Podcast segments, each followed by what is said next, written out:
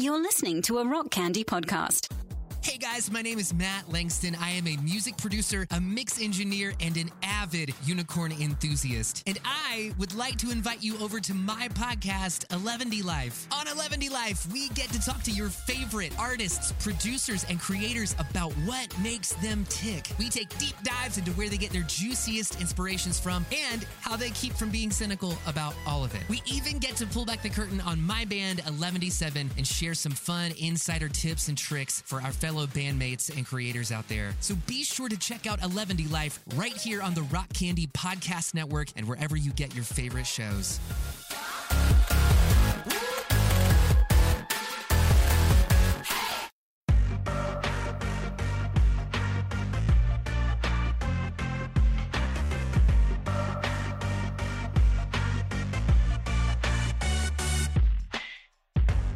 This is Sacred Tension, the podcast about the discipline of asking questions. My name is Stephen Bradford Long, and we are here on the Rock Candy Podcast Network. For more shows like this one, go to rockcandyrecordings.com. All right. Well, as always, before we get to the show, I have to thank my patrons. My patrons are my personal lords and saviors, and I really couldn't do this show without them. So for this week, I have to thank Justin, Paul, and Rabbit Waller. Thank you so much. You are making this show sustainable for the long term. I believe in bringing this show to the public for free. I think that now more than ever, we need long form, interesting conversations with people who have uh, disagreements. But in order to do that, I need some help. So my patrons make this sustainable. And if you would like to join their number, go to patreon.com forward slash Stephen Bradford Long for a dollar, three dollars, five dollars a month. You get extra content every single week, including my House of Heretics podcast with the Salvation Army officer Timothy McPherson turned Christian heretic, and we talk about everything from uh, film to politics to religion to whatever's going on in the world that day. Also, this show is sponsored by the satanictemple.tv. If you are into weird new religious movements, if you are interested in the occult, if you're interested in philosophy, definitely go check out the satanictemple.tv. You can use my promo code Sacred Tension, all caps, no space, for one month free. And finally, I understand if you're not able to give financially in any way. The economy is still on fire, and I need you to look after yourself first and foremost. So, if you would like to support the show, but you're unable to give financially, the best way to do that is to just go leave a five star review on Apple Podcasts. A single review goes a really long way. It helps our digital overlords discover the show and recommend the show to others. So if you believe in the work I'm doing and if you love the show, if you, you know, wake up every Saturday morning or Sunday morning eager to listen to that week's episode, then please go to Apple Podcasts and leave a five star review. I'm going to read a quick five star review here. This is from M389 from Great Britain. They say, I love this podcast. I like the gentleness, kindness, and openness in it. And the guest speakers are always really interesting. Short and sweet and very kind. And I so appreciate it, whoever left that review. And for everyone in my audience, please consider leaving a five star review. It really, really helps. All right, well, with all of that finally out of the way, I am delighted to welcome Logan Albright to the show. Hi there, how are you? Hi, thanks for having me. It's a pleasure to be with you. Yeah, so you were suggested to uh, to me by our mutual friend Dash Keys. Dash also happens to be the moderator of my Discord server, and they are fucking awesome. So uh, anyone that Dash likes is uh, is is clearly awesome. So tell us some about who you are and what you do. Okay, of course. Uh, my name's Logan Albright. I'm primarily a writer, although I've dabbled in many different fields and I've had a kind of a tangled path to get where I am today. Um, but I have a new book out that I wanted to share with the world called Conform or Be Cast Out The Literal Demonization of Nonconformists and it's sort of about how um, you know it's about the persecution of people who are different throughout history but that's such a huge topic that i couldn't cover all of that. So i decided to narrow it down to something that i was specifically interested in that i don't think many people have written about before which is the way that society tends to identify nonconformists with like supernatural evil either comparing them to devil worshippers or you talking about demonic possession or anything like that which i thought was an interesting topic and i hadn't seen it covered before.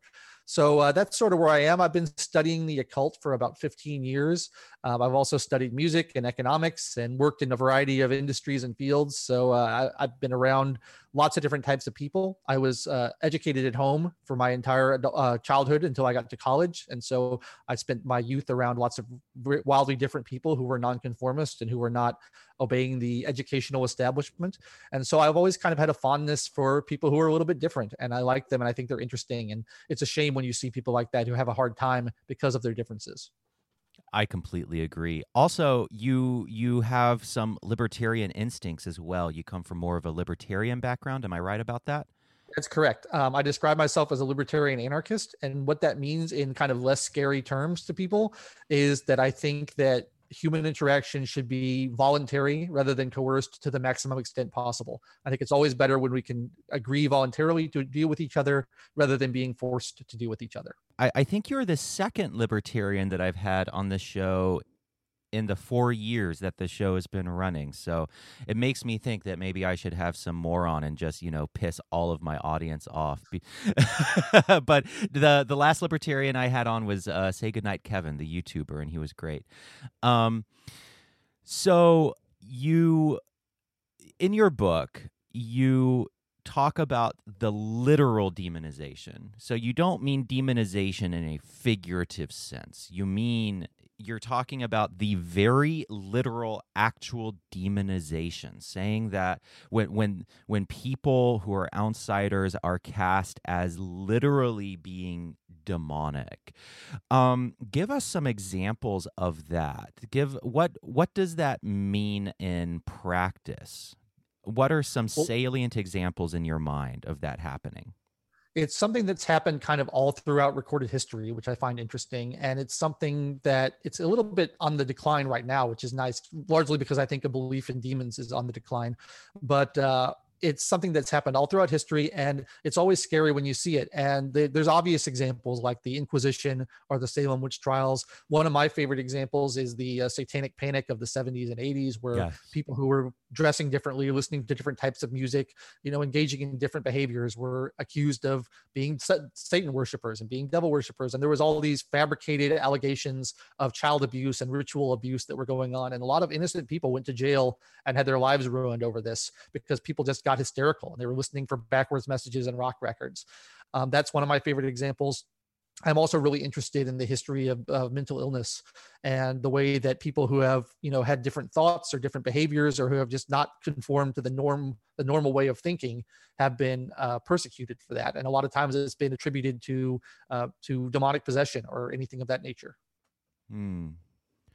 Could you give some examples, particularly of of that last one? Of uh, mental people with mental illness being accused of being demonized. Um, are there any particular historic examples that you can think of that that are of particular interest to you?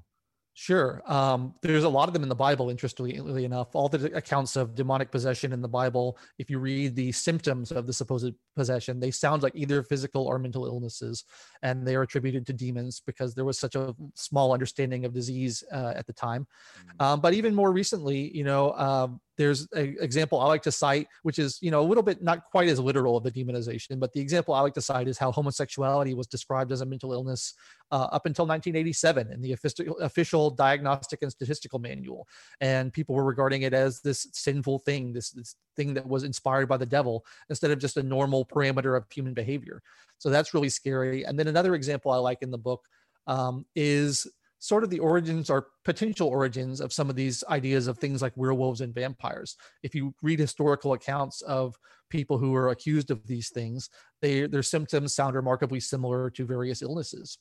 So, for example, there's a disease called porphyria, where some of the symptoms are sensitivity to light, uh, very red gums or teeth, you know, hair, uh, excessive being hirsute, lots of hair growth, uh, sallow skin, things like that. And you can easily imagine how someone walking around at night to avoid the light with red teeth, with yellow skin, with hair on their hands could be accused of either being a vampire or a werewolf and could have given rise to these myths and these ideas that these are unnatural things that are uh, products of, of uh, pacts with the devil or anything like that. So there's lots of examples of those throughout history. And it's, it's a real shame because I think that the, the parameters of human behavior are so broad and we need to have compassion for people and we need to understand where people are coming from and to just ascribe any kind of non-conforming behavior to something evil automatically is you know a very dangerous tendency. Although i would also hasten to add that just because someone is a nonconformist, I'm not per se defending them in this book. There's obviously good ways to not conform and bad ways to not conform. You know, being a murderer is, is not conforming, but that's not something that's good or should be celebrated. But there's plenty of ways to not conform that are either just completely benign or actually beneficial to mankind that we should be very open to. You know, listening to you talk, it makes me think of my experience of being a gay guy in the conservative Christian world and I was very literally demonized. I mean, the number of, of what they call deliverances, which is basically like a Protestant exorcism, the number of times that I went through that process because homosexuality was a deviancy and that right. deviancy was obviously a source uh was was obviously rooted in some kind of demonic activity. It was obviously um demonic in some way and the because it deviated from the created order that God intended in Genesis. And so I remember hearing um, descriptions of homosexuality as uncreation as an unraveling, as a demonic unraveling of God's original order, almost as if it were like a genetic mutation that was kind of unraveling the cosmic uh, DNA code that God had originally intended. And so I'm I'm really relating to a lot of uh, what you're saying here, and I think that's probably what one of the first things that led me to Satanism was this outsider experience, this this experience of being demonized because of something that I had no control over.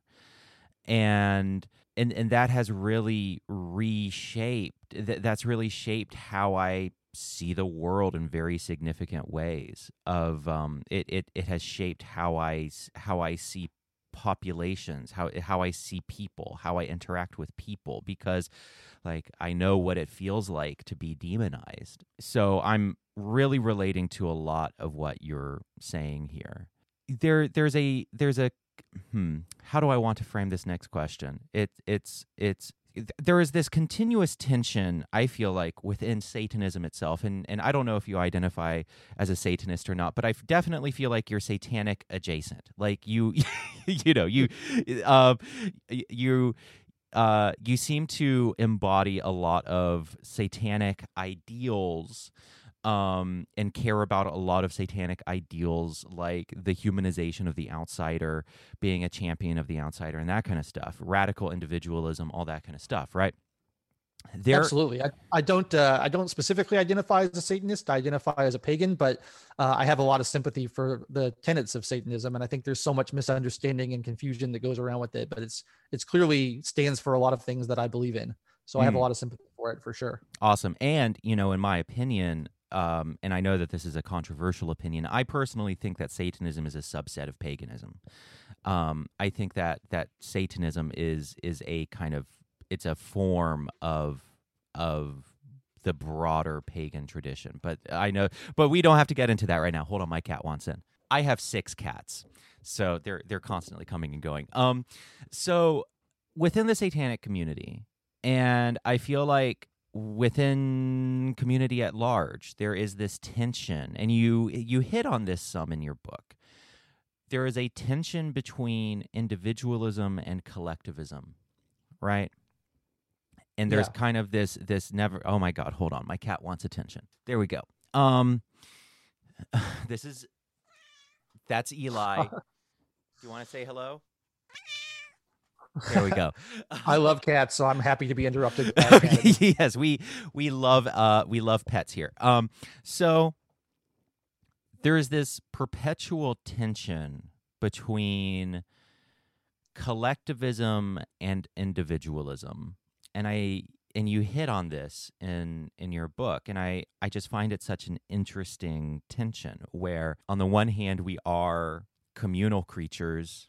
We I think we're evolved to be intensely social, to survive in tribes, and which means that we we experience social ostracization as as intensely painful. Um, I think we were probably evolved for the approval of our peers to to attain the approval of our peers so that we will so that we won't be cast out of the tribe and die right that's uh very you know simplistic evolutionary psychology. Don't quote me. But um but then on the other hand it's like the most important unit of being is the individual. The most important unit that that is deserving of care and consideration is the individual.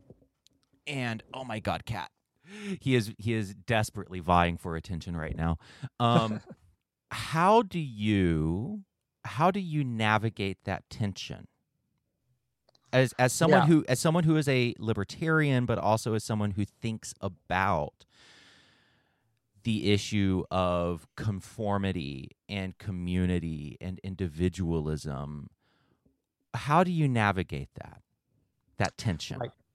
There's a yeah there's a lot there. Um, that tension definitely exists within the libertarian community as well. And there's this stereotype that libertarians are all want to be these mountain men who live out in the woods by themselves with a shotgun and stay get off my land um, and don't value community which is not true because communities are incredibly important. And that's how we do great things is by cooperating and doing things together.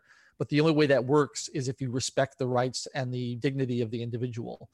Um, and I what I talk about in the book a little bit is sort of the history of this and how how we got to this place. And I try to be a little bit easy on the people who are are uh, you know hostile to nonconformists because I understand where they're coming from. I think it's important to understand that that this is a deeply ingrained evolutionary instinct in us to want to get people to conform because if you are you know a primitive society living in a tribe or a family or something and you're you're barely squeaking out an existence from nature and if you have one of the members of the tribe suddenly defect and do something completely different it could cost everybody their lives and it's understandable why that pressure to conform is there and that's sort of an ingrained instinct in us but it doesn't really apply in the modern world because we have so many other safety valves in place that like if one person goes off and does something different it's not going to hurt you it's not going to affect you Mhm. um, so I think we need to try to adapt to that and overcome that instinct because it just doesn't apply in the modern world. But it's it's understandable why it's there. But I mean, the the other thing I want to other point I want to make about that is that we have to understand that the the nonconformist is the only thing that makes progress possible. If everybody always did the same thing and conformed to the norm and did what was expected of them, it would just be the same thing generation after generation over and over again. Whenever you have any kind of discovery or innovation or technological breakthrough or societal breakthrough for that matter, it has to be someone thinking outside the box and doing something differently first. And so if you don't allow that to happen and don't encourage that, you're going to really stagnate as a society, even though it's understandable that you could see too much of that as being risky to your society if it's a small society. Hmm. You know, in our in our modern world, it's all of the nonconformists who are doing great things and coming up with new ideas. Is there a point at which individualism or a certain type of individualism becomes toxic to society? Is there a point at which it backfires? I think it just depends on what you mean by the word. And I would say yes to that. Um, if you mean like not having any respect for communities and not feeling like you need anybody else and wanting to be completely self-sufficient, something like what Henry David Thoreau claimed to have done. He actually depended on people a lot more than he admits in Walden. But like you just want to go out and live completely by yourself. Um, I think that can be dangerous and toxic because, like I said, it's it's the communities working together. The division of labor the uh, ways that we all specialize and come up with new ways to do things that have created all the advances in our standard of living that have made things so great. But I don't think that's what I mean by individualism when I talk about it. What I mean is respect for individual sovereignty and individual rights and regarding the individual as the basic unit of society. Conservatives often like to say that the family is the unit of society, and I disagree with that. I think you Me know too. families are made up of individuals, and the individuals matter. And if we, the minute we stop saying individuals matter, I think you go down a very dangerous path where you can have see lots of oppression or even like mass deaths. Yeah. You know, I I think that I'm probably maximally collectivist and maximally individualist. And what I mean by that is I think that the most important shared communal identity is human. And with that comes the universal human universal human rights the shared values of of you know basically being utilitarian of of saying you know whatever causes another human being to suffer um i can i can look past race creed identity to the degree to to to such an extent and just focus on a shared human identity and that allows empathy to flourish. And i think that if we narrow that too much then disaster just ensues right? So so i think that i'm like maximally i'm maximally communal in in that sense. And then maximally individualist in in that I think that the the most important unit is the individual. And then it's like we have and and you know recognizing and honoring the autonomy of every single individual. Of course we probably have some you know differences about what that looks like and that's okay. But and then you know there's like that that broad swath of identities in the middle. It's like i'm also gay i'm also an american i'm also male i'm also white i'm also just you know all of i'm i'm a satanist you know it's like that and then there's that there's that whole spectrum in the middle between individual and human that are important but whenever those things overshadow those two necessary poles, then I think we get it backwards. Does that make totally sense? agree with that. Yeah, Yes, that- that's- that's where I'm at. Yeah. All those identities you mentioned are important and they're all meaningful, and I don't want to take those away from anybody at all. Absolutely. But when you elevate one of those things to be the most important thing, and where you're willing to subjugate the others to it, for example, let's say, you know, you mentioned that you're white. If you said my being a member of the white group is the most important thing in my life, as and you know, other things like being male or being a Satanist or being human or being an individual or secondary to that, I think you get extremely bad outcomes from Yeah. that type of thing. That's when you get, you know, white nationalism. that's when you get racism. That's when you get, Right. you know, just all of all of the worst impulses of humanity is when we and you know, the right doesn't just do that. The left also does it. Mhm. Um the and that not because there's anything inherently these aren't trait traits inherent to the right or to, or to the left these are traits inherent to humanity of you know demonizing of uh of uh you know dehumanizing anyone who is different from us that's like a universal human trait regardless of what political side they are on. So so you're also a pagan and because this is a show about religion in part, I'm I'm really curious to hear how the how these values uh that that you've been talking about through this episode so far of valuing the individual, the outsider, universal humanity, all of that kind of stuff. How does that play out in your own individual religious practice? I think there's a lot of overlap. Honestly, I've, I've been fascinated by religion for many years, and I've like studied all the major religions. Well, not all the major religions, but I've studied many of the major religions, and been trying to like you know figure out where I fit in the world. And I came across kind of uh, ritual magic beliefs about 15 years ago, and became obsessed with them and started studying them. And I, I guess I only started identifying as a pagan about three or four years ago. Um, but I just find there's so much there for me. I like I like the eclectic nature of it.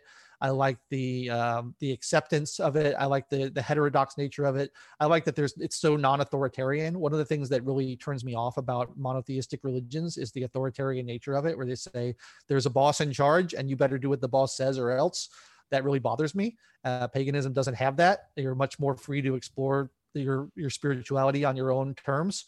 Um, so there's a lot of things like that that I think are very uh, compatible with my political beliefs and my spiritual beliefs. Although I do try to keep them separate because one of the things that uh, sort of drives me crazy is when people try to co-opt religion by a political a political group tries to co-opt a religion or vice versa. I think that you know our mm. po- politics and our religion should remain fairly separate because you know we can all be pagans and agree with each other on that and we can have different political views. You mentioned that you're a socialist and i'm a libertarian. We obviously have different political beliefs but uh, you know that shouldn't interfere with our ability to practice our religions as we see fit and come together and, enjoy celebrations together and ceremonies and rituals and things like that. So mm. it always bothers me when people try to combine those things too closely to, together. Yeah absolutely. And also just a quick clarification. Yeah i i mean i i would say that i definitely was a socialist. I would say now I am I'm more of just like a social democrat. that's that's more right. That that's more where I am. But you know that I, in America, a lot of a lot of people don't know what socialism is, and so social so being a social yeah. democrat is often you know lumped under being a socialist. And it's um, also gotten to the point where like we can't have a civilized discussion about these things anymore because people get so angry on both sides. And like I, am oh, happy absolutely. to talk with happy to talk with anybody about their political views and my political views or their religion and my religion. I'm more than happy to have that conversation, but I, am always wary to do it because I'm afraid that if I say what I think, people are going to unfriend me and, you know, hate me for it.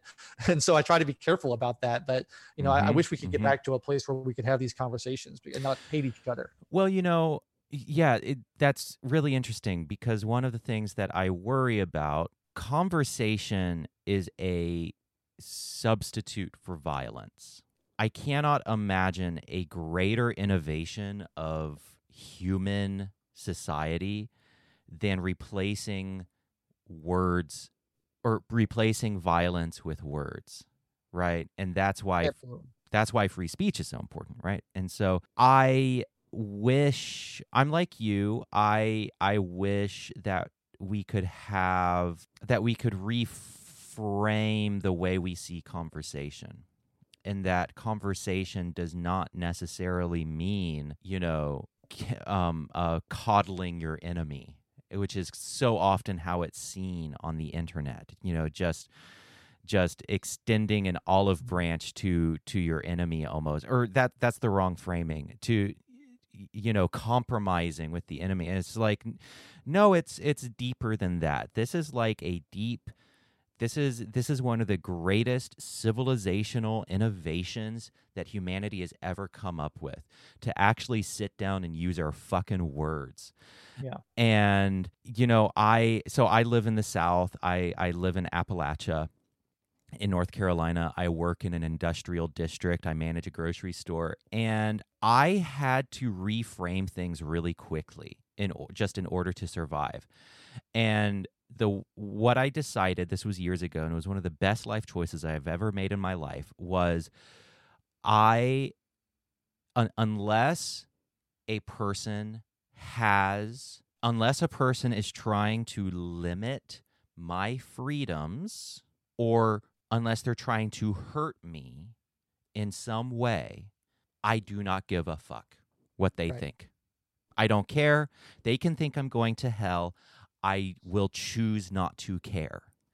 Unless they are trying to physically hurt me or limit my ability to live in this world, I don't care. and that is like one of the best life choices that I've ever made because it's actually allowed me to be comfortable around in the real world. I mean, it's it's allowed me to to work side by a i don't have a choice. I have to work with these people. Um it's very classist to when i see people on twitter say oh i will never talk to anyone who supports trump. And i'm like bitch i bet that's nice. I like working people don't have that option. We have to. So one of the best life choices i've ever made was to basically say unless this person is malicious I will not care what they think, and I will be willing to have a conversation with them. And it has reframed everything. It it, it and it means that I can actually function at my job. Does that anyway? That was a rant, but that it, it's something that I've been thinking about quite a bit, and there are a lot of people out there who don't wish me harm; they just disagree with me. Right. Well, yeah, that's a great way of looking at it. And it's something that I had to come to terms with a long time ago because as a libertarian anarchist, literally nobody agrees with me. So I'm like the yes. smallest minority ever. And so I have no political power. I have nobody on my side. So I have to get along with everybody because otherwise I'm just going to be overwhelmed, you know? And I think there's this irony that, like, as we've started to move away from this binary thinking in terms of like gender and sexual orientation and things like that, we've become more binary in our thinking about people. And mm there's either good guys or bad guys, right? And it's it's just such a, a simplistic way of looking at people. That's people really interesting.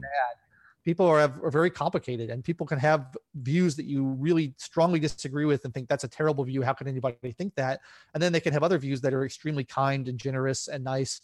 And you know, just it's no nobody's either 100% bad or 100% good. And I think it's a shame when we you find someone that you agree with on hundred things, but you disagree with them on one thing, and you're going to sever their relationship over that. It seems a little silly to me. Yeah, it's also so. Have you read The Great Divorce by C.S. Lewis? I have not read that one. I need so, to read more Lewis. Yeah, yeah. So, so, um, C.S. Lewis had a huge influence on me back when I was still a Christian, but he wrote a book called The Great Divorce. And the basic idea is that there's a bus that goes between heaven and hell. And hell is like vapor, it's like immaterial. The, it's full of ghosts who are like immaterial and the the house it's just this like endless foggy london. Everything is vaporous and and transparent and then heaven is like viscerally real and solid. And um when the ghosts get on the bus to go from hell to heaven they are so immaterial and heaven is so real and so solid that the grass cuts their feet. The grass are like knives and just slices their feet. And I often feel that way.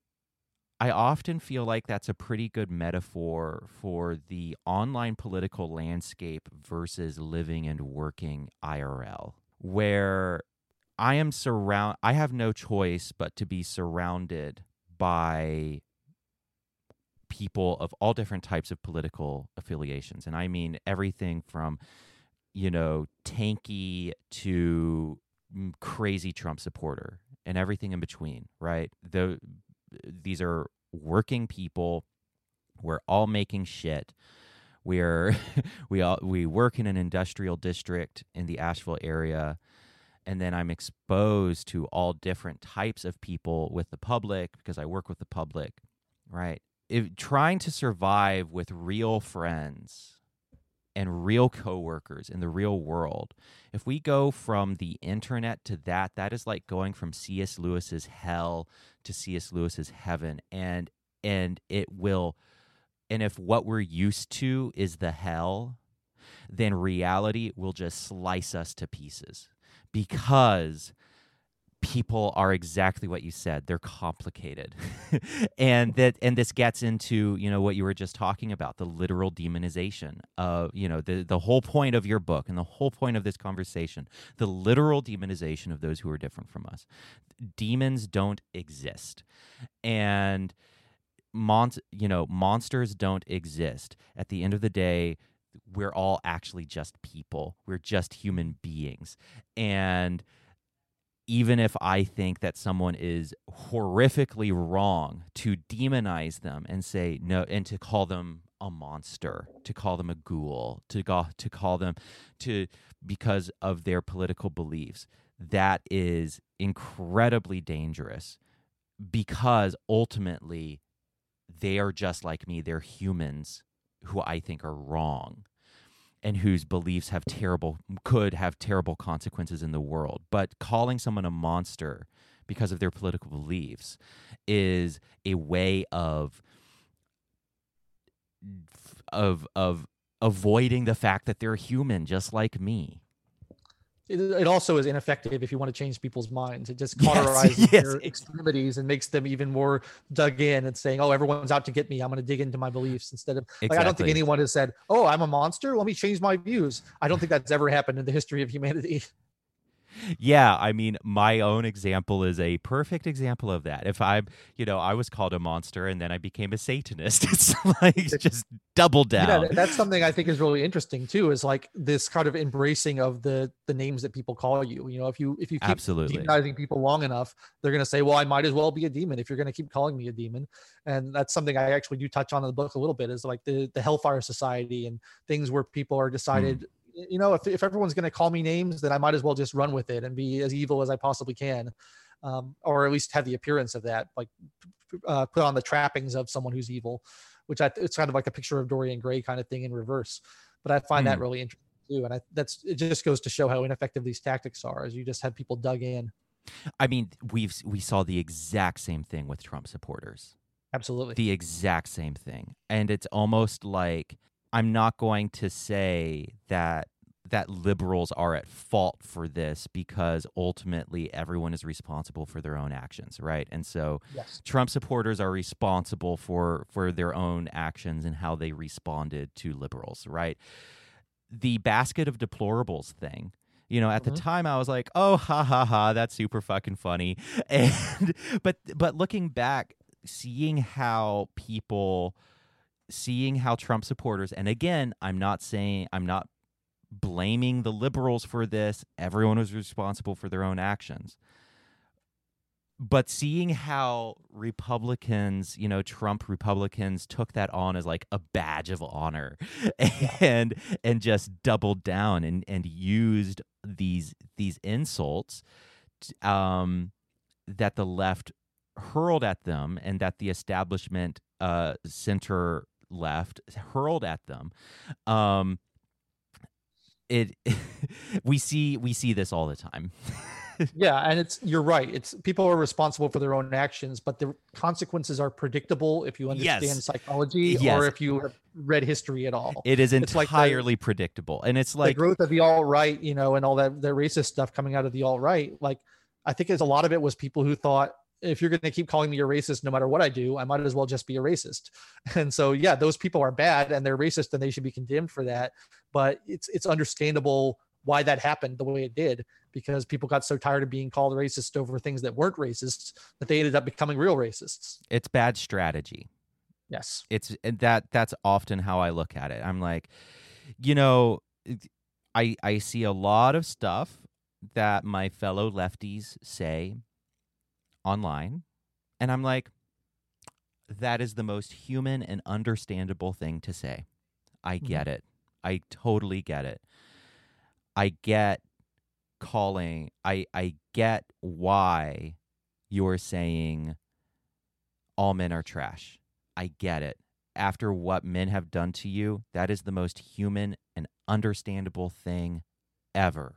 I get it. And you might even need that emotional catharsis and release. As strategy, it is terrible. like as strategy for for um especially online on a in a global platform, it's terrible. Terrible, terrible Right. strategy. Because you're alienating people who could otherwise be allies to you. And I also 100% totally understand it. I've Absolutely. I've called straight people trash. I've I've called, you know, I've had to rage against, you know, straight people, clueless straight people. Um but the moment but when that goes into the public discourse, it becomes weaponized really disastrously. This is more kind of a selfish question Go for it. how do you how do you and I ask this because I am trying to figure this out. How do you navigate online just online? How do you do that? How do you do it? How do you how do you survive?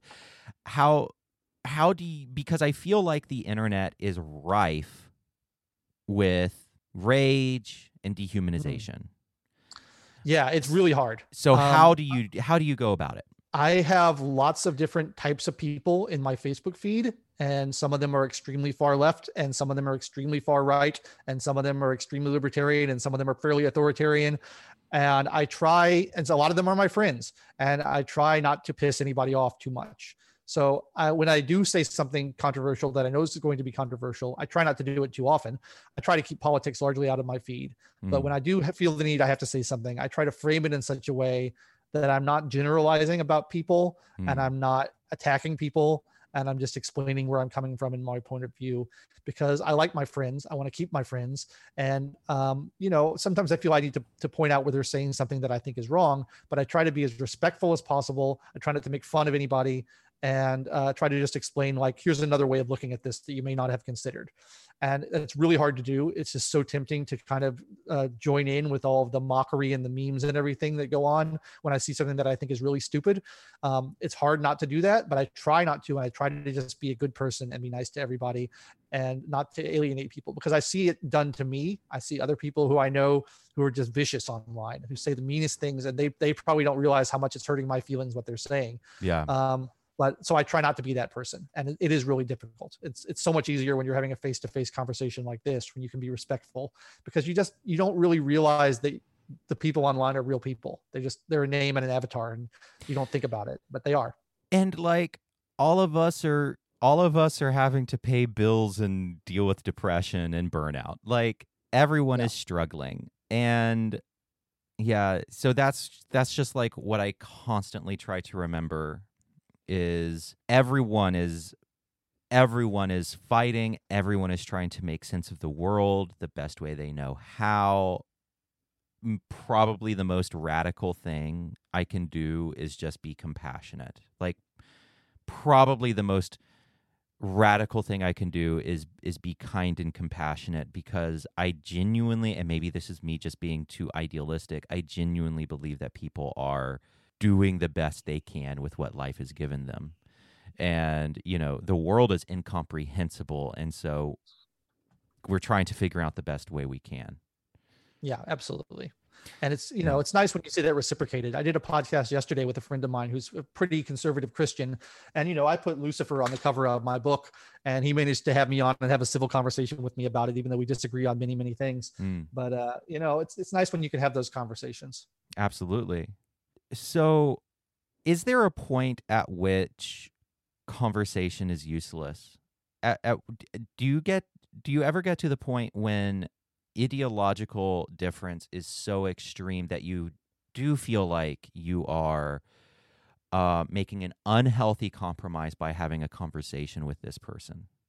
Yes, I think that does happen, and it comes from when you have such core root uh, values or root premises that are different because i think this is the mistake we make. We argue like surface level policy with people who we have deep you know value level differences with and that's just a pointless exercise. You're never going to agree on something that's 10 stages down from what your you know basic morality is if you don't agree on the basic morality in the first place so if you find someone like that who has such a different concept of morality or of ethics than you have, then it may be hard or unproductive to have a conversation with them. And like you said, if it's someone who's actively trying to do you harm or to do other people harm, um, then maybe you know conversation is not not the way to go on that. But I think that should be a last resort, and you should try to get to the root of the problem first. Yeah, I agree. Yeah, that's interesting. I I just find it so interesting how online the when people think of having a conversation with a quote unquote problematic person, the first thing they go to is Nazi. Yeah. And it's like everything is framed in terms in terms of Nazi. And I'm everything which um yes, they do exist and they are terrible people. And I wouldn't have a conversation with a Nazi. Well, it depends. It depends on the mood. You know, it depends on the day. Um, it de- it also depends on how on the person and how confident I would be in being able to maneuver that conversation well, right? right. But people I've noticed this trend of, you know, when we talk about ambiguities in belief, differences in belief, conversation across difference, the go to, the immediate knee jerk reaction is to frame it in terms of an extreme minority rather than the ambiguous majority. And I think that that is a another form of dehumanization because it is lumping the the the ambiguous majority of people who disagree with you but who are very complicated, politically complicated, ethically complicated, doing the best they can. That saying no, they are above conversation. I think that I on a I get it. Sometimes we just can't have conversations. Sometimes we just don't have the spoons, and that's fine. And other times I find it deeply dehumanizing. It's saying you are not a human being worthy of of my uh, engagement yeah you're putting people in boxes and you you're you know it's this collectivism thing we were talking about earlier. You're you're identifying someone based on their group membership or maybe not even a group that they belong to but one that you want to ascribe to them and then you're writing them off as that instead of addressing them as an individual. I mean i, I agree that there's people we can't have conversations with but i remember there's a great interview uh, on youtube with christopher hitchens interviewing a uh, neo-nazi and he barely has to do anything. He just lets the guy talk. and the guy, the neo-Nazi looks so stupid and so ineffectual and so pathetic and so bad. I remember like, that. That's the best anti-Nazi ad you could have run. You know, is just let the guy talk. Also, and so that's why I am so skeptical of this deplatforming argument. Is like sometimes you know I want to hear what Alex Jones has to say so I can know how crazy he is, not because I'm going to agree with him. You know, and uh, if you if you start deplatforming people then people are going to think, well, that guy must be saying something really important if they don't want to let him talk. I better go find out what it is. And so you, you can have the, you know, it's the backfire effect we were talking about earlier too. Yeah, it's almost as if people have never heard of the Streisand effect. I exactly. mean, it, it there was this situation last year where um, a Portland bookstore uh, was going to sell Andy Ngo's book Unmasked. And needless to say, I am not an Andy Ngo fan. But there were these gargantuan protests protesting the bookstore for selling Andy Ngo's book. Just just these massive protests. And the bookseller refused. The bookseller was like, "No, we're going to sell his book online, and here's why." As a partly as a result of this, Andy Ngo's book skyrocketed to the top of the bestsellers list because it brought so much attention to it.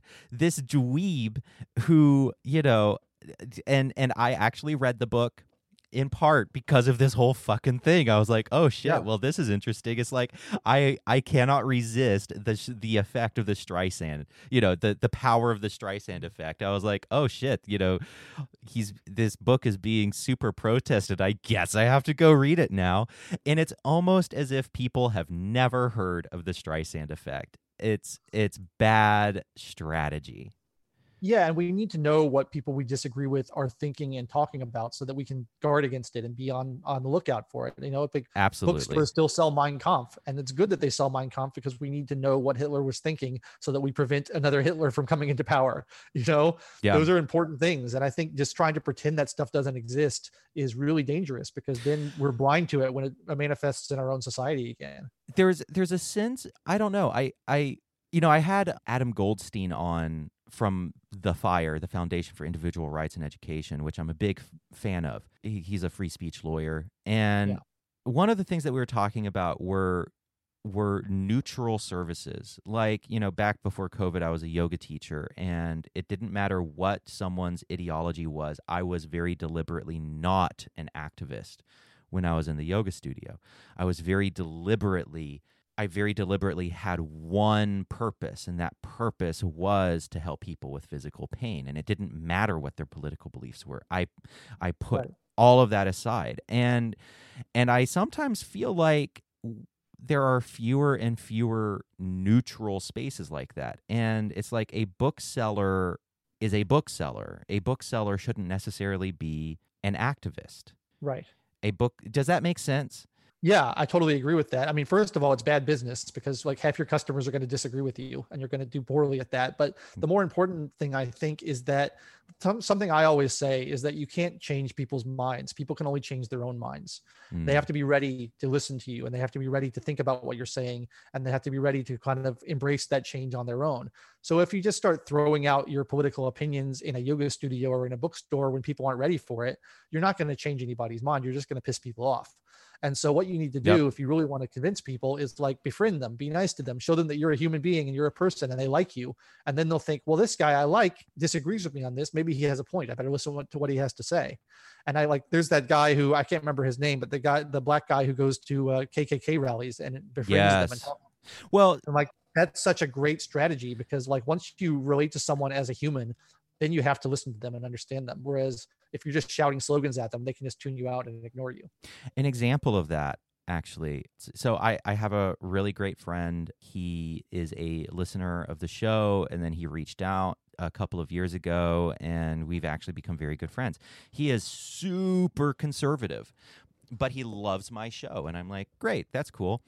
And, you know, over the years, he would call me when like he was having issues with his wife like when he and mm. his wife were having a conflict he would you know i was he because you know i was i'm on the other side of the country i could just be kind of a neutral listening ear and i'm like yes of course i will do this of course you know you're in pain you're suffering you know you're and then the election happened in 2020 and he was 100% on the trump or on on the uh, Biden stole the election, Trump actually won, and right.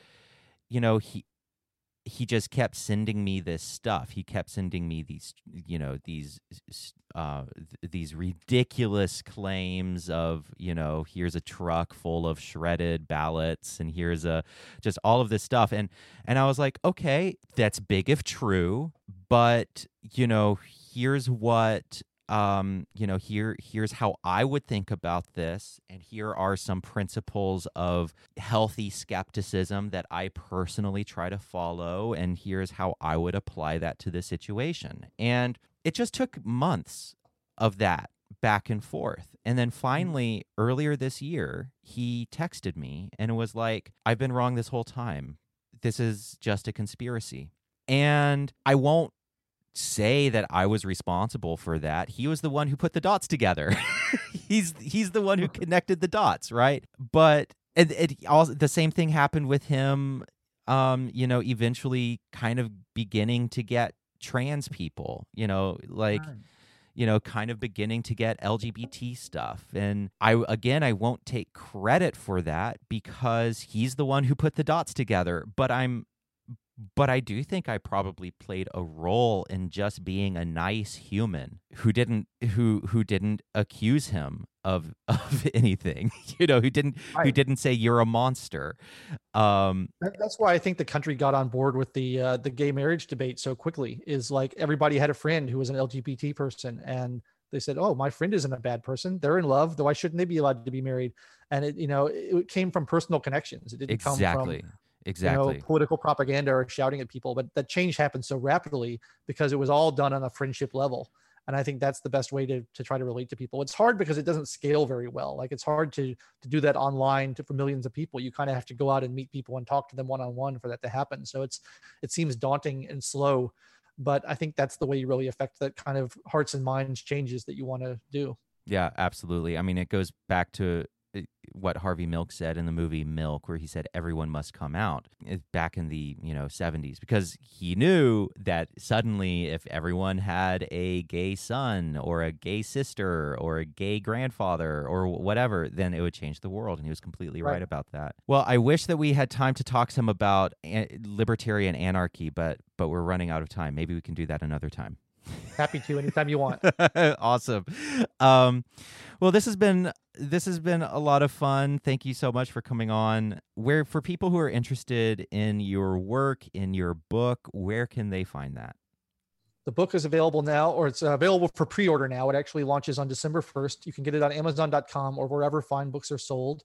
It's called Conform or Be Cast Out: The Literal Demonization of Nonconformists. There it is. Um, the ebook I think is out now. So if you want an Perfect. ebook rather than a physical copy, you can get those. And if you want more of my stuff, I also do writing and music and video production. Uh, you can go to my personal website, which is loganalbright.com. Perfect. I will put all of that in the show notes. This is a reminder that this show is a conversation. This is not the final word. So If you have thoughts on anything that I have said, anything that Logan has said, if you think we're right, if we think if you think we're wrong, I really want to hear back from you. The best way to do that is through my Discord server. There will be a link in the show notes. Discord server is the best way to uh, join in the ongoing conversation. Every single day, there's new stuff going on there and uh, lots of fantastic conversation about each episode. All right. Well, that is it for this show.